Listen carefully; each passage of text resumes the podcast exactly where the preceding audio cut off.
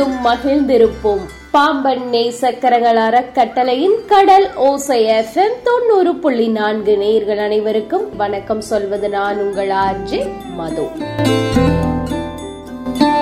பிரபல கால்பந்து விளையாட்டு வீரர். அவர் வந்து எங்க இருந்து கோல் அடிச்சாலும் கோல் போஸ்டுக்குள்ள யாராலையும் தடுக்க முடியாத அளவுக்கு போய் விழ விழும் ஒரு முறை இவர் வந்து நூத்தி எண்பத்தி ஒன்பது அடி தூரத்துல இருந்து அடிச்ச கோல் ஷார்ப்பா கோல் போஸ்டுக்குள்ள போய் விழுந்தது. இவர் யாருன்னா? டாம் டம்சே இவர் ஒரு பிரபலமான கால்பந்து வீரர். இவர் காலத்துல இவரை போல அடிச்சவங்க யாருமே கிடையாது. இவர்கிட்ட இருக்கக்கூடிய சிறப்பு அம்சம் என்ன அப்படின்னா இவருடைய வலது கால் இடது காலை விட கொஞ்சம் குட்டையா இருக்கும். பிறவியிலேயே இது வந்து குறைபாடு.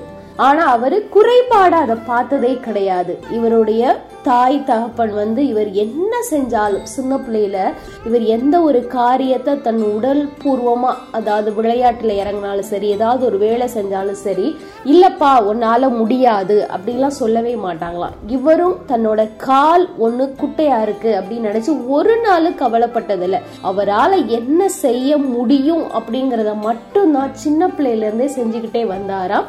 அதுக்கு உற்சாகத்தை கொடுத்துட்டே வந்தது அவருடைய பெற்றோர்.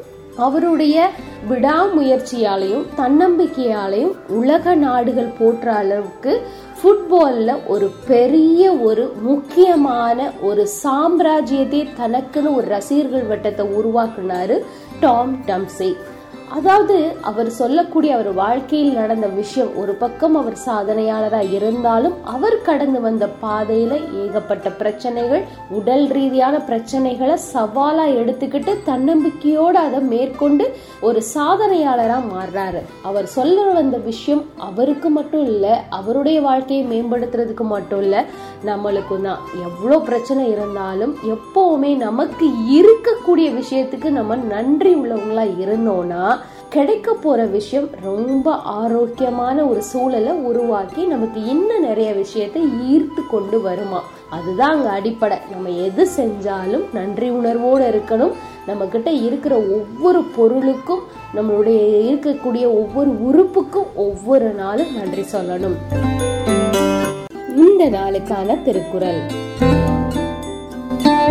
பொறுத்தல் இறப்பினை என்றும் அதனை மறுத்தல் அதனினும் நன்று. பொறுத்தல் இறப்பினை என்றும் அதனை மறுத்தல் அதனினும் நன்று. இந்த குரலுக்கான விளக்கம் பிறர் செய்த குற்றத்தினை எப்பொழுதும் பொறுத்து கொள்ளுதல் நல்லதே ஆகும். அக்குற்றத்தினை மறந்து விடுதல் அப்பொறுத்தலை விட சிறந்ததாகும். ஒரு நாட்டை ஆட்சி செஞ்சுக்கிட்டு இருந்தான் மன்னன். எப்படிப்பட்ட ஆட்சின்னு நீங்க கேட்டீங்கன்னா கொடுங்கோல் ஆட்சி.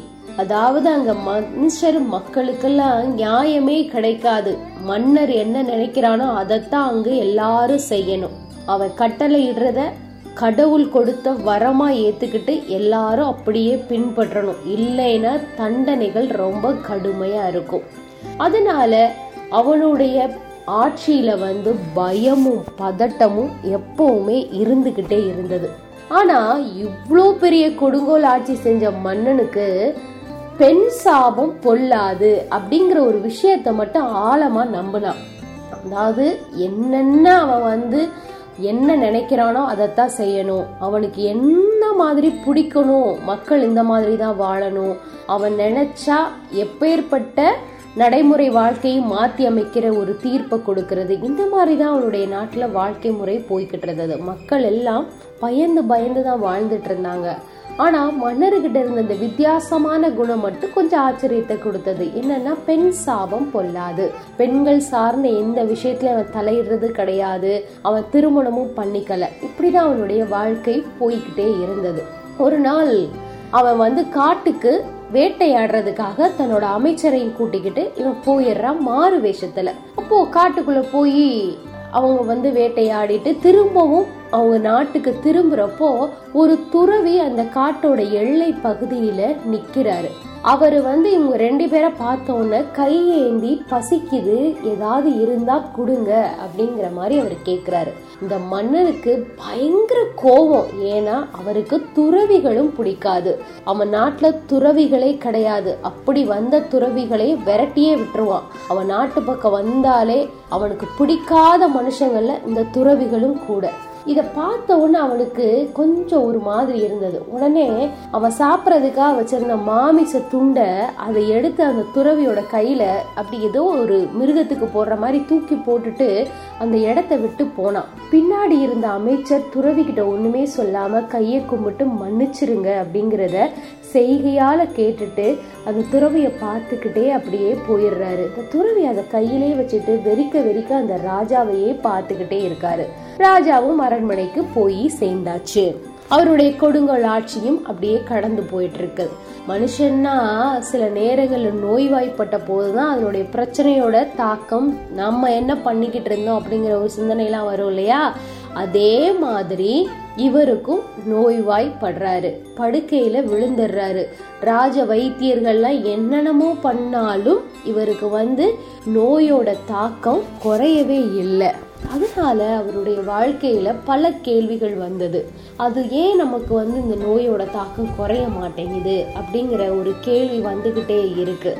அப்போ மந்திரி வந்து பைய ராஜா கிட்ட சொல்றாரு நான் ஒரு யோசனை சொல்றேன். நீங்க தயவு செஞ்சு கேட்கணும். அதுக்கு நீங்க மறுப்பு தெரிவிக்க கூடாது. அப்படிங்கிற மாதிரி மந்திரி சொல்றாரு. ராஜா அப்படி ஏற இறங்க மந்திரிய பார்த்தாலும் இப்போ அவருடைய உடல்நிலை காரணமா அமைதியாவே மந்திரிய பார்த்துட்டு இருக்காரு. உடனே மந்திரிய வந்து அப்படியே ஏறறங்க பார்த்துட்டு இருந்த ராஜா கண்ணாலேயே சொல்றாரு ம் சொல்லு அப்படிங்கிற மாதிரி வேண்டா வெறுப்பா சொல்றாரு. மந்திரிக்கு ஒரு பக்கம் உயிர் பயம். இருந்தாலும் தன்னோட மனசுல பட்டதை கண்டிப்பா இந்த இடத்துல சொல்லிடணும் இந்த வாய்ப்பை விட்டுறக்கூடாது அப்படிங்கிற ஒரு தாக்கமும் அவருக்குள்ள இருந்ததுனால தயங்கி தயங்கி சொல்றார். நம்ம ரெண்டு பேரும் அன்னைக்கு வேட்டைக்கு போனோம். ஒருத்தர் பசியால கையை நீட்டினார். அதுவும் ஒரு துறவரத்துல இருக்கக்கூடிய ஒரு ஒரு துறவி பசியால கையை நீட்டினப்போ நீங்க வந்து நீங்க சாப்பிட்றதுக்காக வச்சிருந்த ஒரு சாப்பாடு அந்த மாமிஷத்தை ஏதோ ஒரு மிருகத்துக்கு போற மாதிரி தூக்கி போட்டீங்க. அவருடைய பார்வை உங்க மேல ரொம்ப அழுத்தமா பட்டது. எனக்கு அந்த இடத்துல கஷ்டமா இருந்தது. எனக்கு என்னமோ நீங்க அந்த துறவியை தேடி போய் மன்னிப்பு கேட்டால் உங்களுடைய நோய் குறையிறதுக்கு வாய்ப்பு இருக்கு. இது என்னோட மனசுல சொன்னது மனசுல பட்டது நான் உங்களுக்கு சொல்றேன் அப்படின்னு சொல்லிட்டாரு மந்திரி. பயந்து பயந்து. மன்னர் இதுக்கு எதிர்ப்பு தெரிவிக்கல. அன்னைக்கு ஒரு நாள் பொழுதும் இதை குறித்து யோசிச்சுக்கிட்டே இருக்கிறாரு. ஒருவேளை இது சரியா இருக்குமோ அப்படிங்கிற ஒரு எண்ணம் அவருக்குள்ள வந்துருச்சு. உடனே மறுநாள் மந்திரியை வர சொல்றாரு. திரும்பவும் அதே பகுதிக்கு போய் நம்ம அந்த குருவை தேடிட்டு வந்து நம்ம அவர்கிட்ட மன்னிப்பு கேட்போம் அப்படிங்கிற மாதிரி சொல்றாரு. மந்திரிக்கு பயங்கர ஷாக் மன்னருக்குள்ள இவ்வளோ பெரிய மாற்றமா? சரி நல்லது நடந்தா சரிதான் அப்படின்னு சொல்லிட்டு திரும்பவும் மந்திரியும் ராஜாவும் அதே பகுதிக்கு இவங்க மாறு வேஷத்துல கிளம்புறாங்க. அந்த காட்டு பகுதி ஃபுல்லா தேடுறாங்க. ஆனா அந்த துறவிய பார்க்கவே முடியலை. அப்போ அவங்க எல்லையை தாண்டி பக்கத்து நாட்டுக்கும் போயாச்சு. அங்க போனா இவர் மன்னரா அங்க போகல அதனால இவங்க உள்ள போயிட்டாங்க. அந்த எல்லையில இவர் சுத்தி திரிஞ்சு எப்படியோ கண்டுபிடிச்சிட்டாரு அந்த துறவிய. ஓடி போய் அவருடைய காலில் சாஷ்டாங்கமா விழுந்து மன்னிப்பு கேட்கிறாரு. துறவிக்கு தெரிஞ்சு போச்சு இவர் யாரு அப்படின்னு. ஆனா துறவி ஒண்ணுமே கடுமையான வார்த்தைகளெல்லாம் பேசல. அமைதியா நிக்கிறார். எழுந்திருப்பா எந்தி உனக்கு என்ன பிரச்சனை? அப்படின்னு தான் கேட்டாரு. உடனே ராஜா சொல்றாரு நான் பல நாட்களுக்கு முன்னாடி காட்டுக்குள்ள நீங்கள் என்கிட்ட கையேந்துனீங்க. நான் வந்து மாமிஷத்தை கேவலமாக உங்கள் கையில் தூக்கி எறிஞ்சிட்டு போனேன். என்னை மன்னிச்சிருங்க. இப்போ நான் நோய்வாய்ப்பட்டு இருக்கிறேன். என்னோட மந்திரி சொன்னால் இந்த தப்புனாலதான் எனக்கு இந்த நோய் தாக்கம் இருக்கு அப்படிங்கிறத. அதனால நான் உங்ககிட்ட மன்னிப்பு கேட்க வந்திருக்கிறேன் அப்படிங்கிற மாதிரி அவர் சொல்றார். உடனே துறவி வந்து இத்தனை நாள் நீ இதை நினைச்சு என்னை தேடி வந்து நீ மன்னிப்பு கேட்ட பாரு. நீ ஒரு ராஜாவா இருந்தாலும் கொடுங்கோல் ஆட்சி பண்ணாலும் மன்னிப்பு கேட்கணும்னு உன் இடத்துல இருந்து இறங்கி வந்திருக்க பாரு. இது ஒரு பெரிய விஷயம். கண்டிப்பா உன்னோட நோய் உடைய தாக்கம் படிப்படியா குறைஞ்சு பரிபூர்ண சுகம் உனக்கு கிடைக்கும். ஆனா அது வரைக்கும் நீ பொறுமையா காத்திருக்கிறனும் உன்னோட குணநலன்களை மாத்தி நல்ல காரியங்களை நீ செய்ய ஆரம்பி அப்படிங்கிறது சொல்றாரு. கண்டிப்பாக நான் இனிமேல் என்னுடைய வாழ்க்கையை மாற்றி அமைச்சுக்கிறேன் அப்படின்னு சொல்கிறப்போ அந்த குரு சொல்கிறாரு என்கிட்ட ஒரு பெண் சிஷ்யை இருக்கிறா. அவள் வந்து மருத்துவத்தை பற்றி நிறைய படிச்சிருக்கிறா. நான் அவளை உன் கூட அனுப்புகிறேன் ஒரு மாதத்துக்கு உன் கூட தங்கி உன்னோட நோய்களுக்கான மருந்துகளை கொடுப்பா. அப்படின்னு சொல்கிறாரு உடனே ராஜாவுக்கு கொஞ்சம் தயக்கம். ஏன்னா அவருக்கு பெண்கள் மேலே பிரியமும் கிடையாது. பெண் பாவம் பொல்லாது. அவர் வாழ்க்கையில செய்யாத ஒரு தப்புனா பெண்கள் சார்ந்த விஷயத்துல மட்டும்தான். இவர் கூட்டிட்டு வேற போ சொல்றாரேன்னு சொல்லி தயங்கி நிக்கிறாரு. உடனே குரு சொல்றாரு ஒரு தயக்கமும் வேணாம். ஒரு மாசம் கழிச்சு அவ திரும்பவும் என்னோட மடாலயத்துக்கு வந்துருவா அப்படின்னு சொன்னவும் சரின்னு சொல்லிட்டு அந்த பெண்ணையும் அரண்மனைக்கு கூட்டிட்டு போறாங்க. சும்மாவே ராஜாவை பத்தி ஏதாவது ஒரு வதந்தி நாடெங்கு பரவிக்கிட்டே தான் இருக்கும். ஏன்னா அவர் நல்லாட்சி பண்ணாததுனால மக்களுக்கு பெருசா பிரிய இல்லை அவர் மேல. இப்போ பெண்கள் மேல அவர் விருப்பமே இல்லாம இருந்த ஒரு மனுஷர் வெளியில போயிட்டு ஒரு பொண்ணோட திரும்ப அரண்மனைக்கு வந்தா எப்படி பேசுவாங்க? ஒவ்வொருத்தவங்க ஒவ்வொரு விதமா டிசைன் டிசைனா கதை சொல்ல ஆரம்பிச்சாங்க ராஜாவை பத்தி.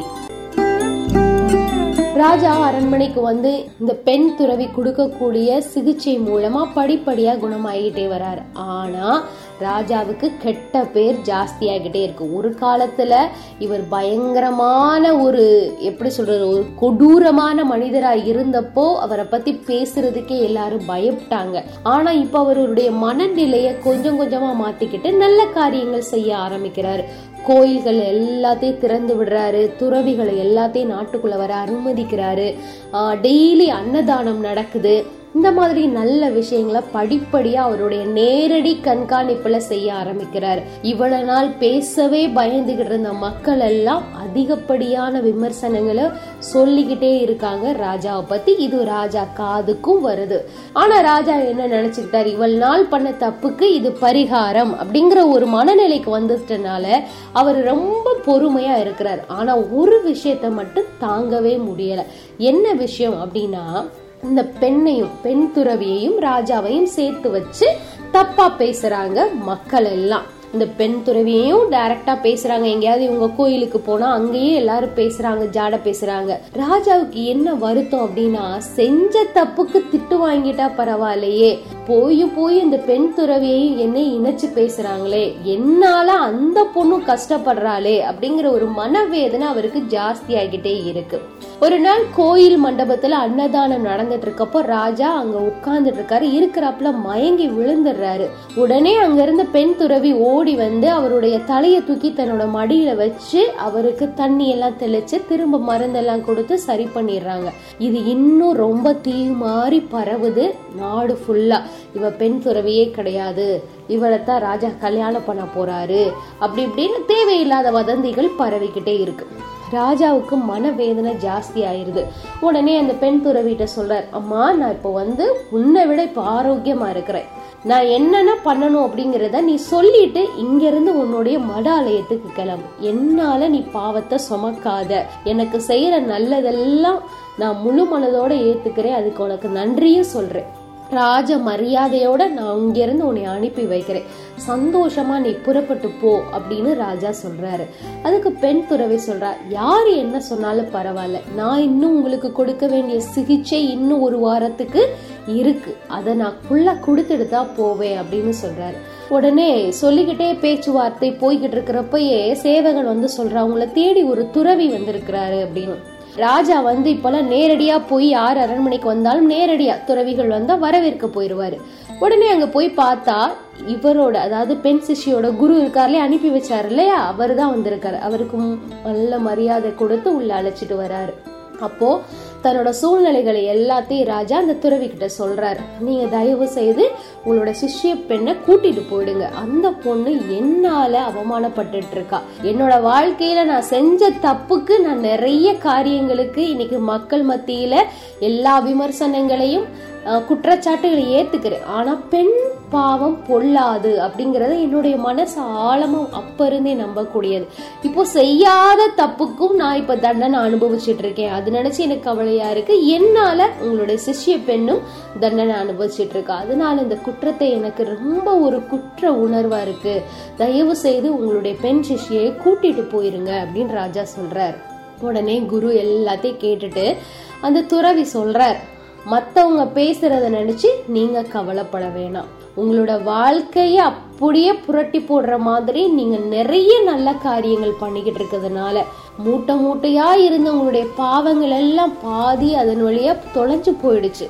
யாரெல்லாம் உங்களை பத்தியும் என்னுடைய சிஷியை பத்தியும் தெரியாம அவளை பத்தி அவதூறா பேசுறாங்களோ அவங்க செஞ்ச புண்ணிய காரியங்கள் எல்லாமே என் பெண் சிஷ்ய மேலேயும் உங்க மேலேயும் சார்ந்துருச்சு.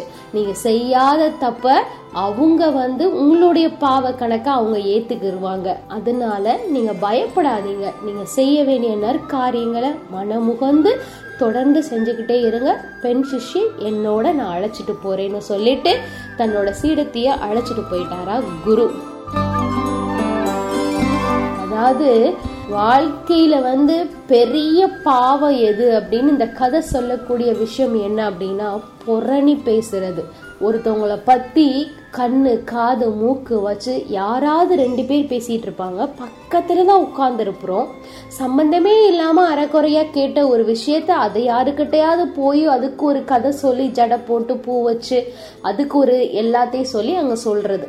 ரொம்ப பெரிய பாவம். இந்த கதை சொல்லக்கூடிய விஷயம் எது அப்படின்னா புரணி பேசுறது. மற்றவங்கள பத்தி இல்லாதது. பார்க்காத ஒரு விஷயத்த நம்ம கண்ணால பார்க்காதத காதால நேரடியா கேட்காதத யாரோ ஒருத்தர் சொன்னதை வச்சு அடுத்தடுத்த ஆள்கிட்ட நம்ம சொல்றப்போ அவங்களுடைய பாவ கணக்கு நம்ம மேல வந்து ஏறும். நம்ம கிட்ட இருக்கக்கூடிய புண்ணிய கணக்கு அவங்க கிட்ட போய் சேரும். இன்னைக்கு புண்ணியத்தை சேர்க்கறதே ரொம்ப ரொம்ப கஷ்டமான ஒரு விஷயம். ஒரே ஒரு ஒரு கெட்ட வார்த்தையை நம்ம தவறுதலா பயன்படுத்திட்டா அதுக்கு இணையா இருநூத்தம்பது நல்ல வார்த்தைகளை பயன்படுத்தினா மட்டும்தான் அதை ஈடு செய்ய முடியுமா?